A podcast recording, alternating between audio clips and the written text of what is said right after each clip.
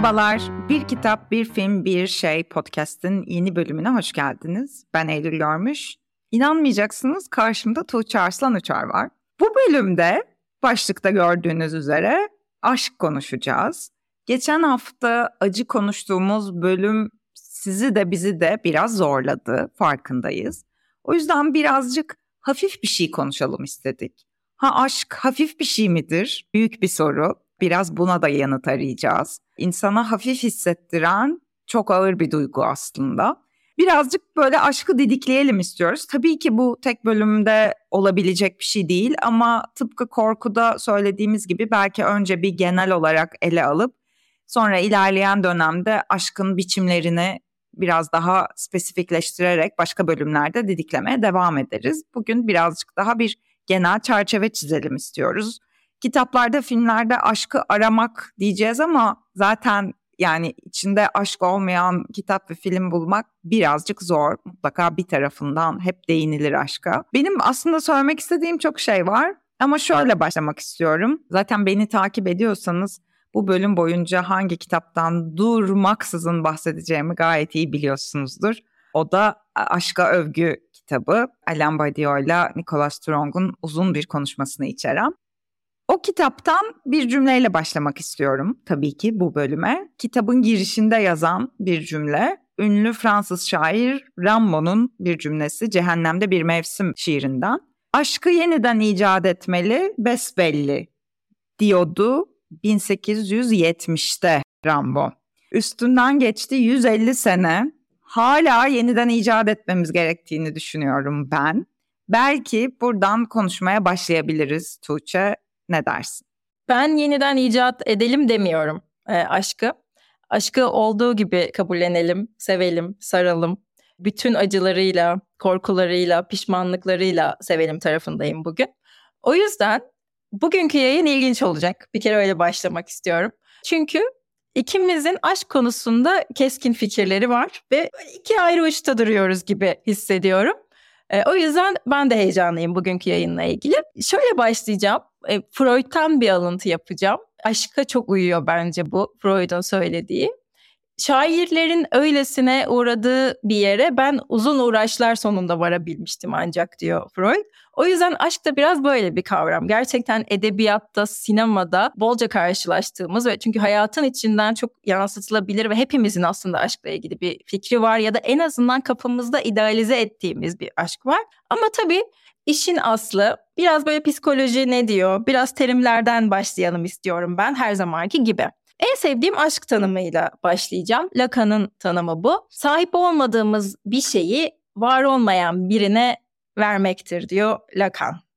Şimdi bu benim çok sevdiğim bir tanım. Çünkü bu aşkı idealleştirme kavramına çok uyuyor.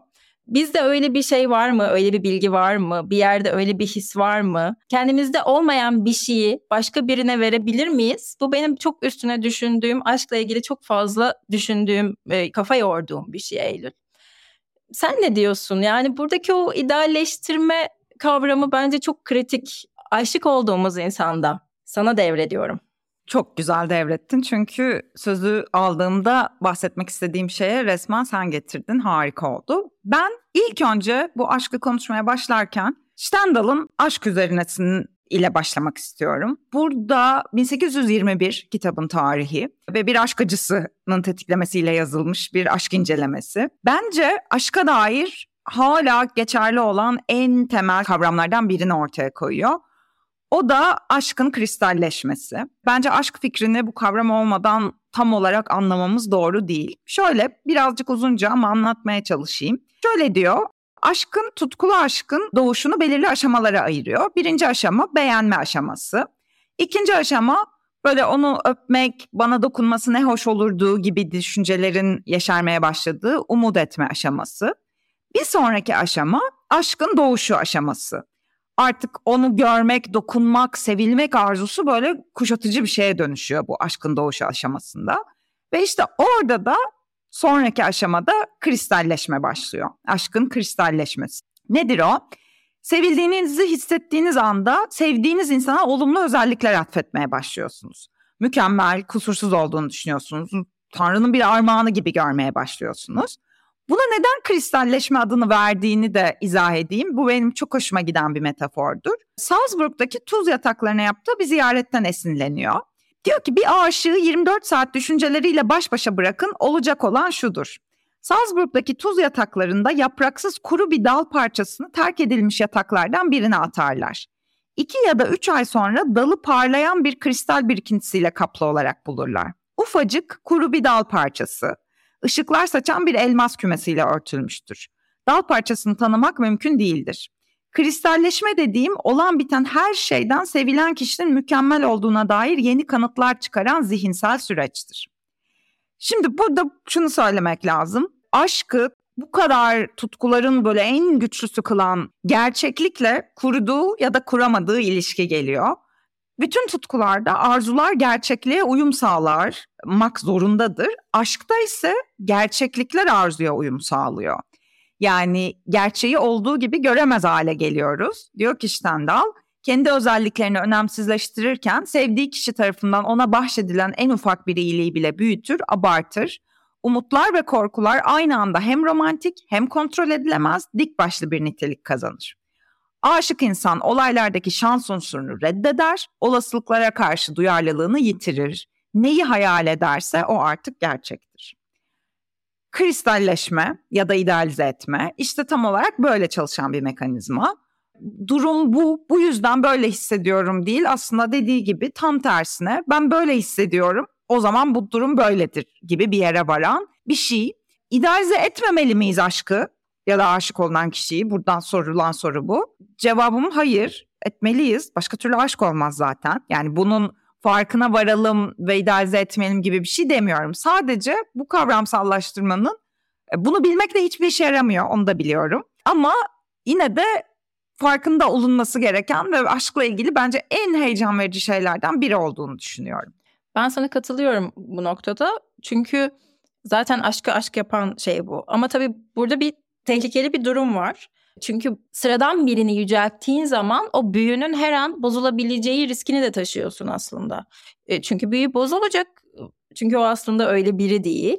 Ve bu büyü bozulmazsa, büyü de bozulmalı bu arada. Büyünün bozulması gerektiğini düşünüyorum ben. Çünkü büyü bozulmazsa karşıdaki insana karşı bu kadar büyük duygular taşıyarak yaşayamazsın.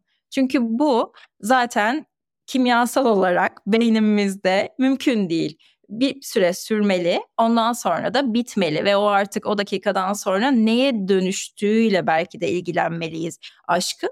Çünkü bitmezse e, karşı tarafı sürekli idealize ettiğim bir senaryoda bir noktada bence kendinden nefret etmeye mahkumsun. Çünkü bir tarafı sürekli yüceltiyorsun ama sen asla oraya çıkamazsın yücelttiğin noktada. E, burada böyle evet yani aşkın çetrefilli olmasının en büyük sebeplerinden biri de bu. E, ama evet yani bu bilgiyle şimdi ne yapacağız? Alalım bu bilgiyi bilmiyorum ama hani böyle bir durumu var. Buradan böyle bir filme bağlayayım istiyorum. E, Take This Waltz, bu dans senin, Sarah Pauli'nin filmi. Bu filmde böyle 20'lerinin sonunda evli bir kadın, e, Margot. E, evliliği rutine dönmüş. Klasik bunları da konuştuk uzun uzun. Ve bu zor eşlikte biriyle tanışıyor ve kafa karışıklıkları başlıyor filmde. Ve bir noktada da evliliğini bitirip diğer adama gidiyor.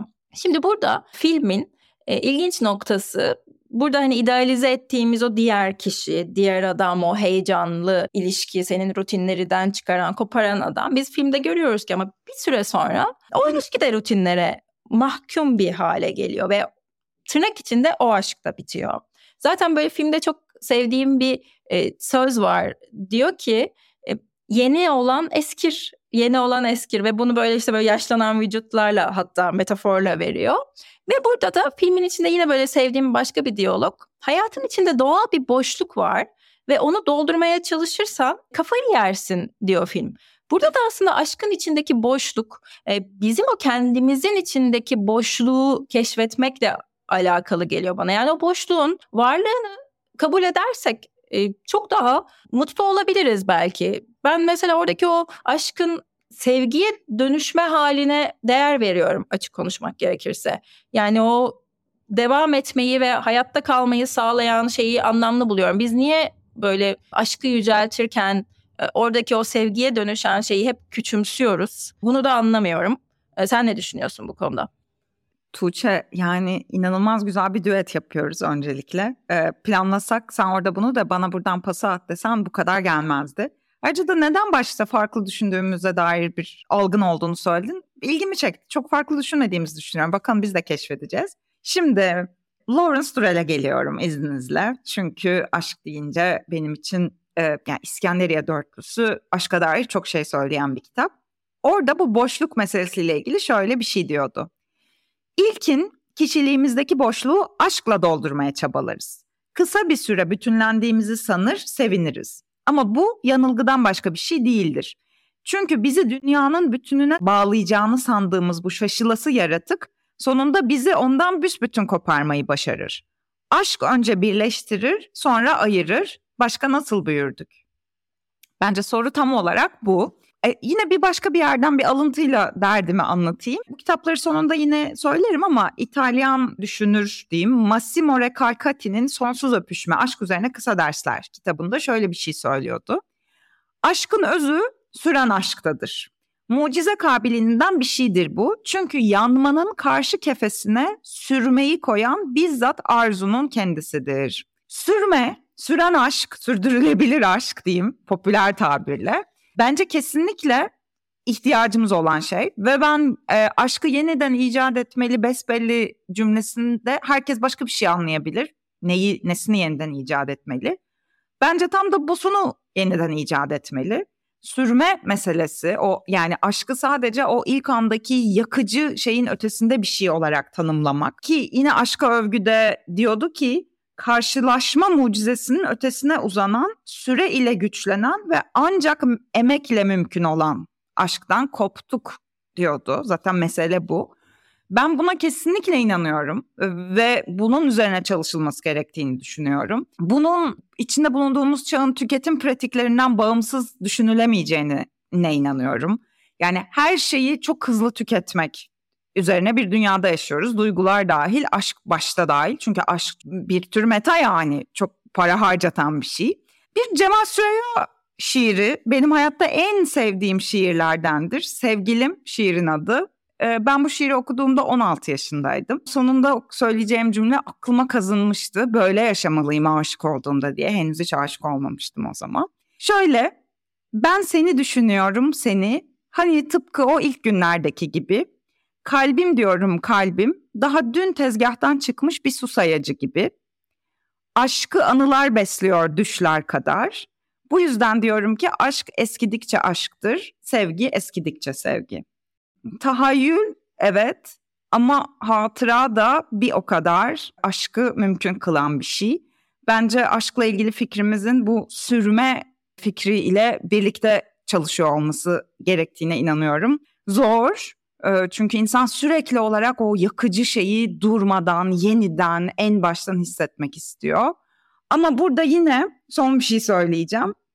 Yine aşka övgüden. O da orada da şunu söylüyordu. Aşk tam anlamıyla bir olasılık değil, daha çok olanaksız görülebilecek bir şeyin aşılmasıdır. Başlangıçta ilan edilen aşk aynı zamanda yeniden ilan edilmelidir. Bu yüzden aşk ayrıca şiddetli varoluş bunalımlarının kökenidir her gerçekliği bulma yöntemi gibi.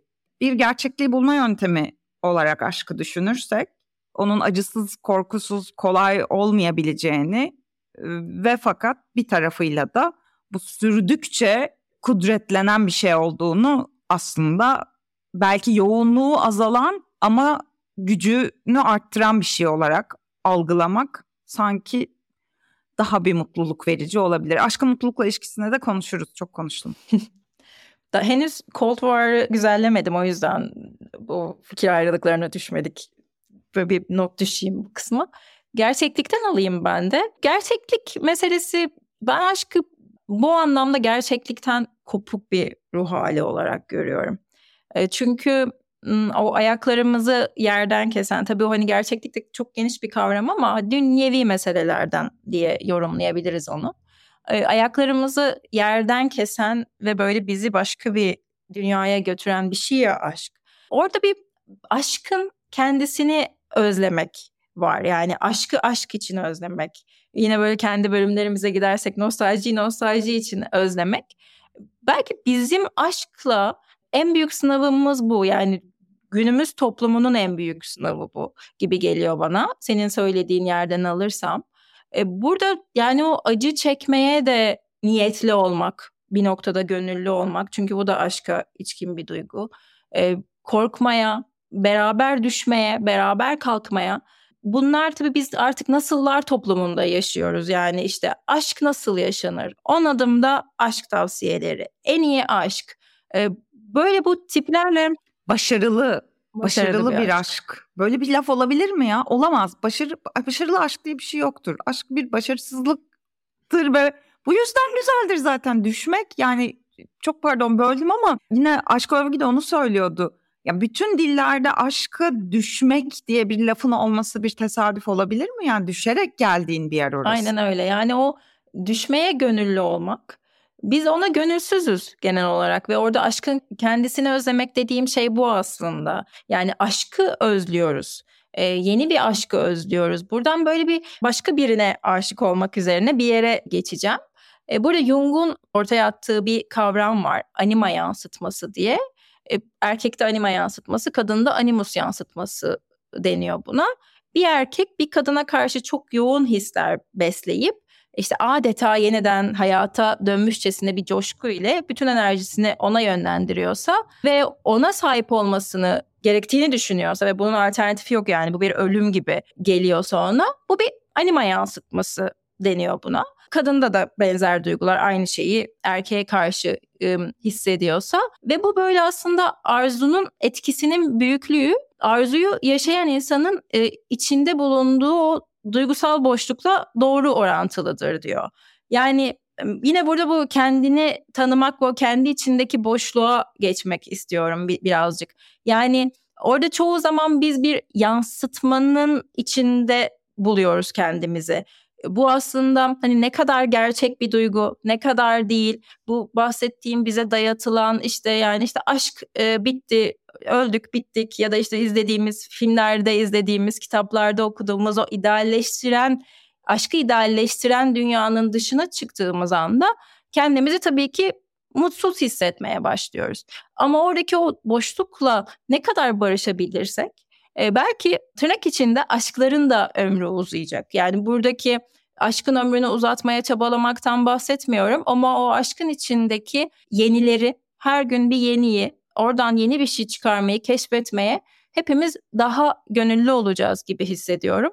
E, ve ben aşkta açıkçası birazcık da buna inanıyorum. Buradan belki şuna geçmek lazım. Yani bizim bu aşkın içinde yaşadığımız şeyler aslında insanı olgunlaştıran şeyler, insanı insan yapan şeyler ve aşklar da biter, bitiyor. Neden biter aşklar sence? Niye bitiyor aşklar? Şimdi bir takım şeyler somut sebepler olabilir ama e, daha zihinsel düzeyde ben aşkın bittiğini düşünmüyorum. Nasıl tanımladığınıza göre değişir. Bir e, o, o yakıcı halin geçmesini bitmek olarak görürsek biter tabii. Yani hangi duygu o, o kadar köklü olabilir? Yani yaz bile e, bitiyor. Bu arada aşkın bitişi de bir yaz hali aslında. Öyle tabii. Yani işte Julian Barnes'ın çok sevdiğim Flaubert'in papağanındaki cümlesi aşk bir bakıma ölüme hazırlanmak demektir. Çünkü bitecek ve ondan sonra bir yaz gelecek. Ama yine Julian Barnes diyordu ki Aşk düşündüğümüz ya da umduğumuz yere götürmeyebilir ama aşk sonuçları göz önünde tutmaksızın ciddiliğe ve hakikate bir çare olmalıdır. Biraz ciddiye almak gerektiğini düşünüyorum ben bu aşk meselesini ve dolayısıyla ciddiye aldığımızda bitti diyebilmek de o kadar kolay olmuyor. Bence orada senin deminden beri işaret ettiğin şey insanın kendisiyle olan ilişkisiyle ilgili bir şey. Yani onu bir büyük kurtarıcı olarak ortaya koyarsanız ya kurtarılamaz. Kimse kimseyi kurtaramaz. İnsan kendi kendini de kurtaramaz bence. O, o zaman o kurtarıcının sizi kurtaramadığını gördüğünüzde bir tür bitmişlik duygusu içine geliyorsunuz. Kortazar'a geleyim. Seksek'te şöyle bir laf vardı. Aşk bir törendir. Bir çeşit varoluş törenidir. Varoluşunu size veren verici varlıkların birbirine kendisine sunduğu bir tören. Ama diyor ki insan kendisine sahip olamadan bir başkasına sahip olamazdı ve gerçekte de varlığına sahip olan kim vardı ki sözün gerçek anlamıyla. O yüzden aşkı böyle bir bütün şeyleri çözen o kişi ya da o duygu olarak tanımlarsak o zaman da biter. Ama bu sürme meselesi belki burada yani sen Lacan dedin zaten hani aşk konuşurken bir biçimde bu konunun Lacan'a gelmemesi olamaz. Lacan'ı anlamak da anlatmak da çok zor. Ama e, bu az önce bahsettiğim Sonsuz Öpüşme kitabındaki bir bu sürme meselesiyle ilgili şunu söylüyordu. Ben onu çok kıymetli buluyorum. Aşk bağının yalnızlık yarasını sağaltan bir merhemden ziyade iki yalnızlığın karşılaşmasına dayanan bir bağ olduğu anlamına geldiğini unutmamalıyız. Bence mesele tam bu. Nitekim Lacan da aşk karşılaşmasını tanımlarken iki sürgünün karşılaşması imgesini kullanıyor. Yani mesele şu, daim olan aşk, sevilene duyulan tutkuyla hepten tükenen, birlikte yanmaktan başka bir niyeti olmayan bir aşk olmadığı gibi, bir ile ötekiyi birleştiren, özdeşleştiren, birbirinden farksız kılan bir aşk da değildir. İki kalmaya devam ederek bir olmak şayet mümkünse bu. Bence o zaman bitmez. O olamadığı için, bir tahakküm alanına dönüştüğü için bitiyor aşkların pek çoğu. Bence burada kıskançlığa da girmek lazım ama girmeyelim. Belki önümüzdeki haftalarda hatta belki önümüzdeki hafta direkt konuşuruz. Aşkın zehirli çocuğu olarak kıskançlığı. Çünkü bence sorduğun sorunun cevabı biraz orada gizli. Burada Freud diyor ki e, çocuklukta aşk hepten daha hızlı ile yetinmediği için hayal kırıklığına mahkumdur. Oradaki çocukluktaki o hep duygusunu yani anneyle başlayan yani sadece benim olmalı işte o biriciklik halini. Tabii orada anlamlı, anlam buluyor ama tabii yetişkinlikte o biriciklik hali çok zedelenmeye açık. Başka başka insanlarla tanıştığımızda, başka insanları hayatlarımıza aldığımızda zaten aşk bu arada şuna benzetiliyor. Yani seks aileden kopuş, aşksa aileye dönüş çocuklukta da hep böyle o, o taklit vardır ya işte anneyle baba birbirini sevsin hadi şimdi şöyle olsun diye. O yüzden oradaki o biriciklik hissine biraz baktığımızda aşkın tabii o en başlarında o his çok yoğun.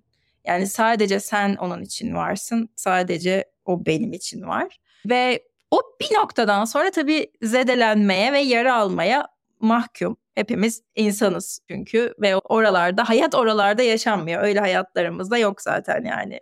Çok fazla açığız hele şu anda dışarıdan yara almaya diyeyim. E, kıskançlık demişken hani bunu da söylemeden geçmek istemedim açıkçası. Orada hani evet yani kıskançlık bir duygu, zehirli çocuğu gerçekten aşkın.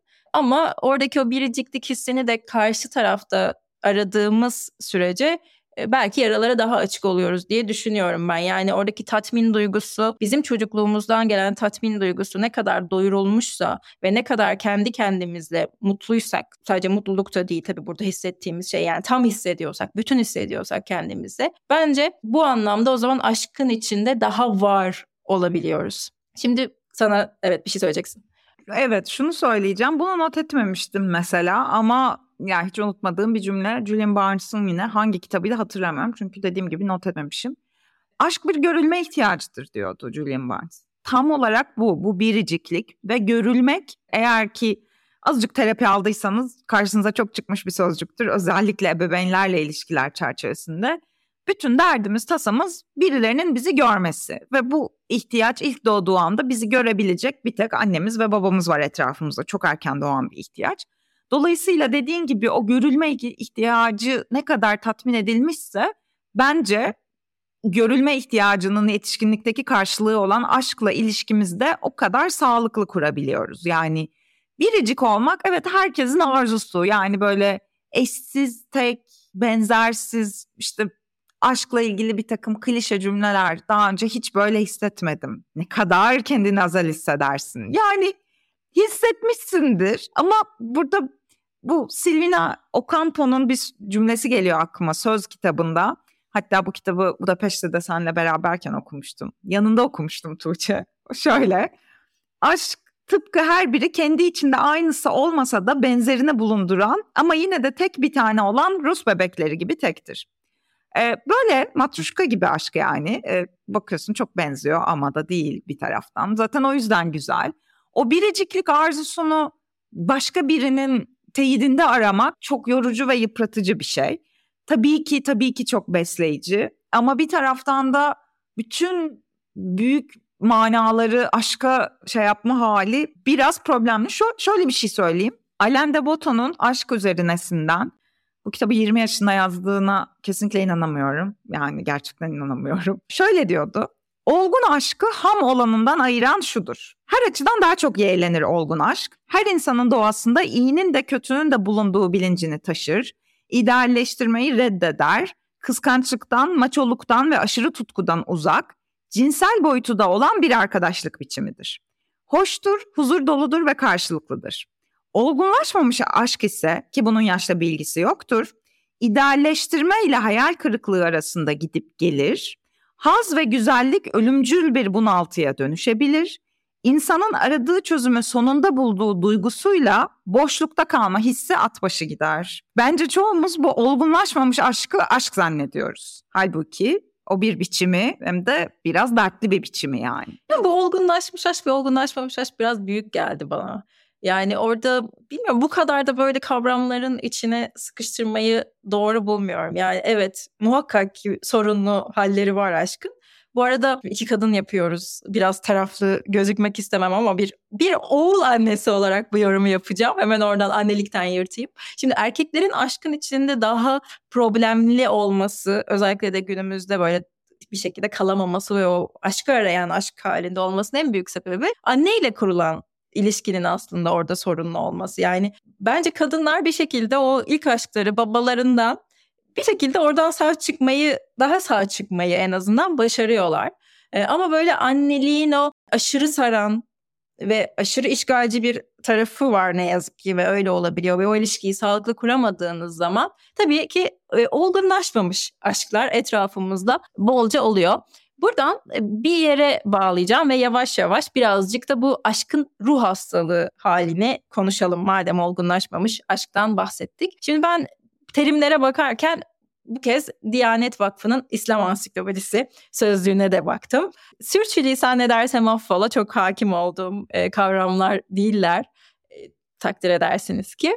Şimdi e, aşk sözcüğü Arapça ışk sözcüğünden geliyor ve bu şiddetli ve aşırı sevgi bir kimsenin kendisini tamamen sevdiğine vermesi, sevgilisinden başka güzel göremeyecek kadar ona düşkün olması anlamına geliyor. Burada aynı kökten gelen bir e, sözcük var aşeka. Aynı kökten geliyorlar ve bu da sarmaşık anlamına geliyor. Bu bana böyle çok anlamlı geldi. Çünkü böyle bir sarmaşık bitkisi de aslında sardığı yeri böyle içten içe yer ya onu tüketir bir taraftan yani kendisi büyürken o aslında diğer tarafı tüketen bir ilişkisi vardır. Birazcık böyle aşkla benzettim o anlamda. Bir de bir meyve, uşuk meyvesi. Bu da hem tatlı hem de ekşi olan bir meyveymiş. Bu da böyle e, aşka çok içkin tabii yani. Aşk hem çok tatlı ama o ekşi hallerini de sonuna kadar içimizde hissettiğimiz bir gerçekten de hal. Yani sadece bu tanımları yapıp bu bölümü bitirebilirmişiz. Gerçekten harikaymış. Her şeyiyle bu kadar konuşmaya da gerek yok işte tam olarak bu. Yani ne acayip etimoloji çok çok büyüleyici geliyor bu biçimde. Aynen öyle. Bir de e, buradan e, tabii Platon'dan çok etkileniyor, Eflatun'dan çok etkileniyor İslam felsefesi. Burada burada bir tabii aşk ve sevginin kozmolojik bir unsur olduğu yani böyle dünya dışı bir kavram olduğu üzerinde duruyorlar. Bu da Empedokles'in yazılarında ilk kez görülüyor. Buradan Yunan mitolojisinden alıyorlar aslında bunu ki Wittgenstein de bu arada dünya dışı bir varlık olarak o da aşkı tanımlıyor. Burada da diyor ki alem aşk ve nefret unsurlarının birleştirip ayrıştırdığı dönüşümlü bir oluş ve bozulma sürecinden sonra meydana gelmiştir. Yani bir orada bir hani hem bir olacak ve ondan sonra da bir bozulma süreci olacak ve Aristo'dan ve Eflatun'dan etkilenerek de şöyle diyorlar. Platon'un sempozyumundan özellikle etkileniyorlar ve diyorlar ki aşk bir tür sapıtma ve ruh hastalığıdır. Ve bu da bu deliliği cismani ve ilahi olmak üzere tabii bizde çok ilahi aşkla çok konuşulan bir kavram. İki ayrı karakterde olabilir. Şimdi bu Delilik ve ruh hastalığı haline gelince tabii ki ben buradan sözü yavaş yavaş Pavel Pavlikovski'nin unutulmaz filmi Cold War'a, Soğuk Savaş'a getireceğim. Ki sen filmi seviyorsun ama oradaki aşka bir itirazın var yani. Biz seninle çok bu aşk bu değil, aşk böyle olmaz diye çok tartışmalar yaptık. Ya benim bu gerçek aşk bu değil ve gerçek edebiyat bu değil çıkışlarımın. Sen iyi biliyorsun çok maruz kaldın. Ya hakikaten filmi seviyorum. Çok güzel çekilmiş bir film. Yani bir kere inanılmaz bir sinematografi. Tamam harika. Ya ben bunun aşkı aynı biçimde en çok öfkelendiğim işte şey e, Cesaretin Var mı Aşka e, filmi de aynı kategoride benim için. Herkesin en çok sevdiği aşk filmlerinden biri. E, bunlar aşk filmi falan değil bana sorarsan. Yani bunlar takıntı, obsesyon, ruh hastalığı filan üzerine. Yani ne kadar nevrotik olursa o kadar büyük aşktır fikriyle ciddi bir problemim var.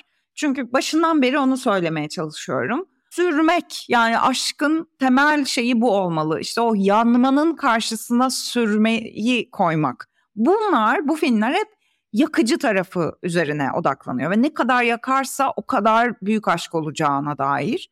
Ben bunun çok zehirli bir şey olduğunu düşünüyorum. Yani bu arada hani çok kişisel bir şey söyleyeceğim ama daha geçen hafta bir romantik kriz nedeniyle bir saat içinde bir şişe şarap içip kendimi dayanamıyorum falan diye uyutacak noktaya yani böyle duramayacağım bunun içinde gel, gelmiş biri olarak konuşuyorum şu anda. Tabii ki bunlar aşka dair ama bu beş kere daha olursa ben bunun içinde duramam çünkü bu değil yani benim ihtiyacım olan şey. Yani aşkın böyle bir acı çektiren tarafı var.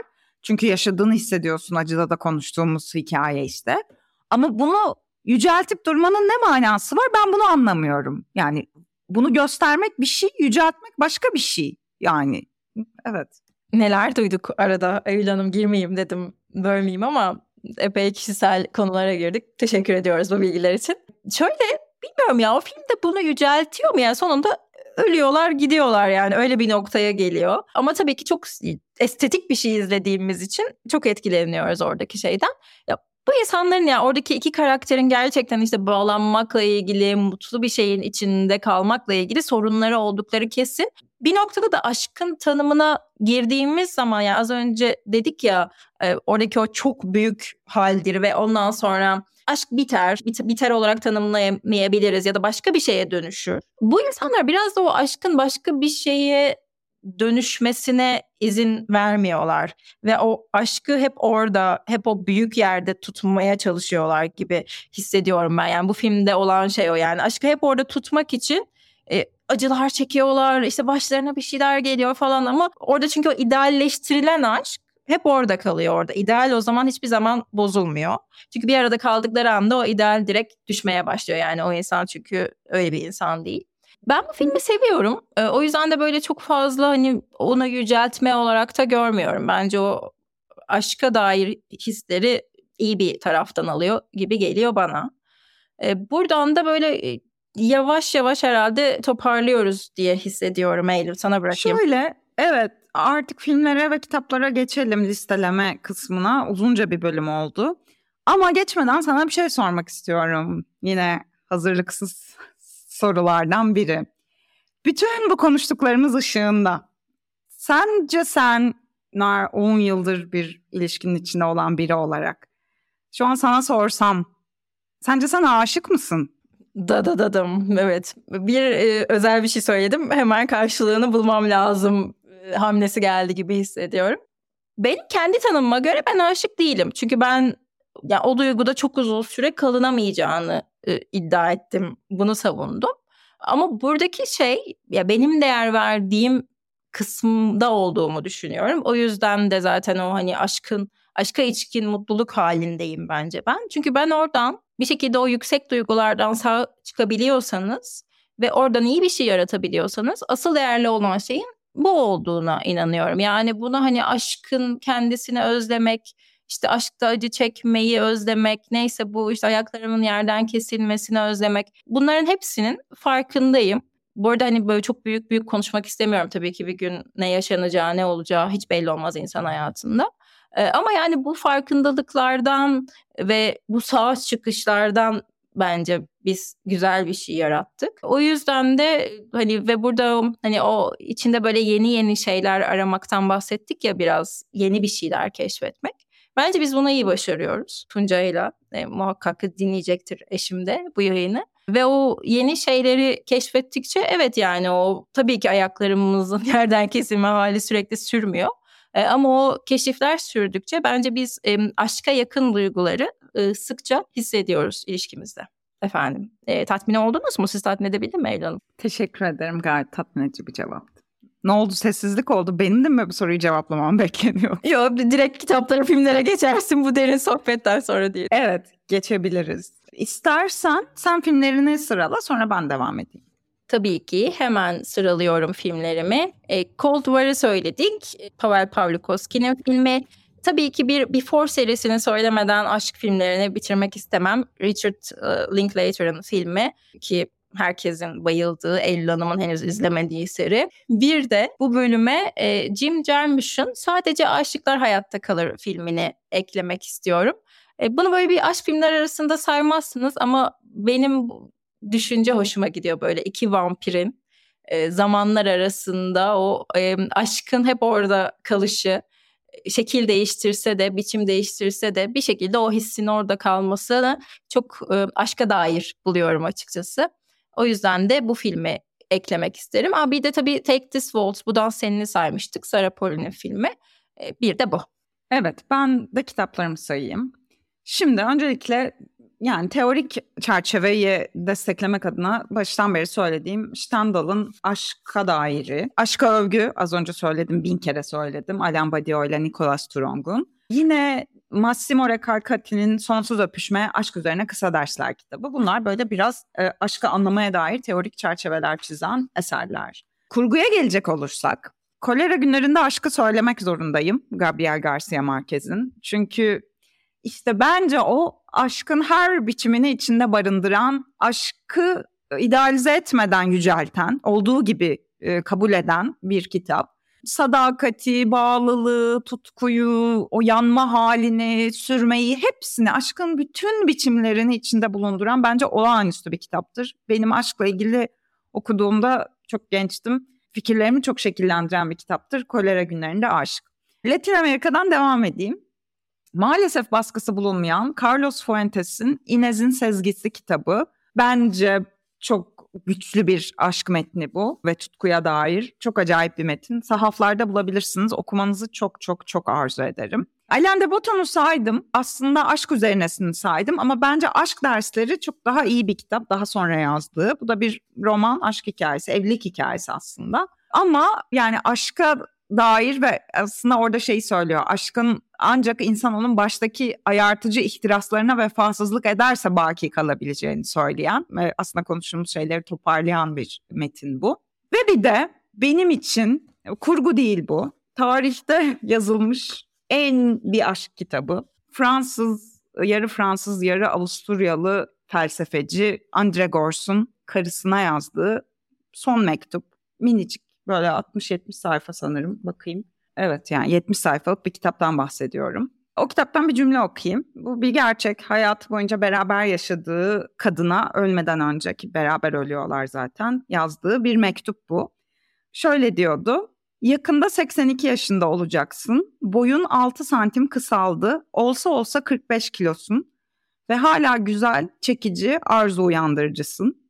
58 yıldır birlikte yaşıyoruz ve ben seni her zamankinden daha çok seviyorum. Onların hikayesi benim hayatımda şahit olduğum, duyduğum, okuduğum en güzel aşk hikayesi. Ha sanmayın ki o da böyle bir büyük bir sadakat ve şey hikayesi. Hayır değil ama aşklarını korumayı başarmışlar. Ben bunu çok çok çok kıymetli buluyorum.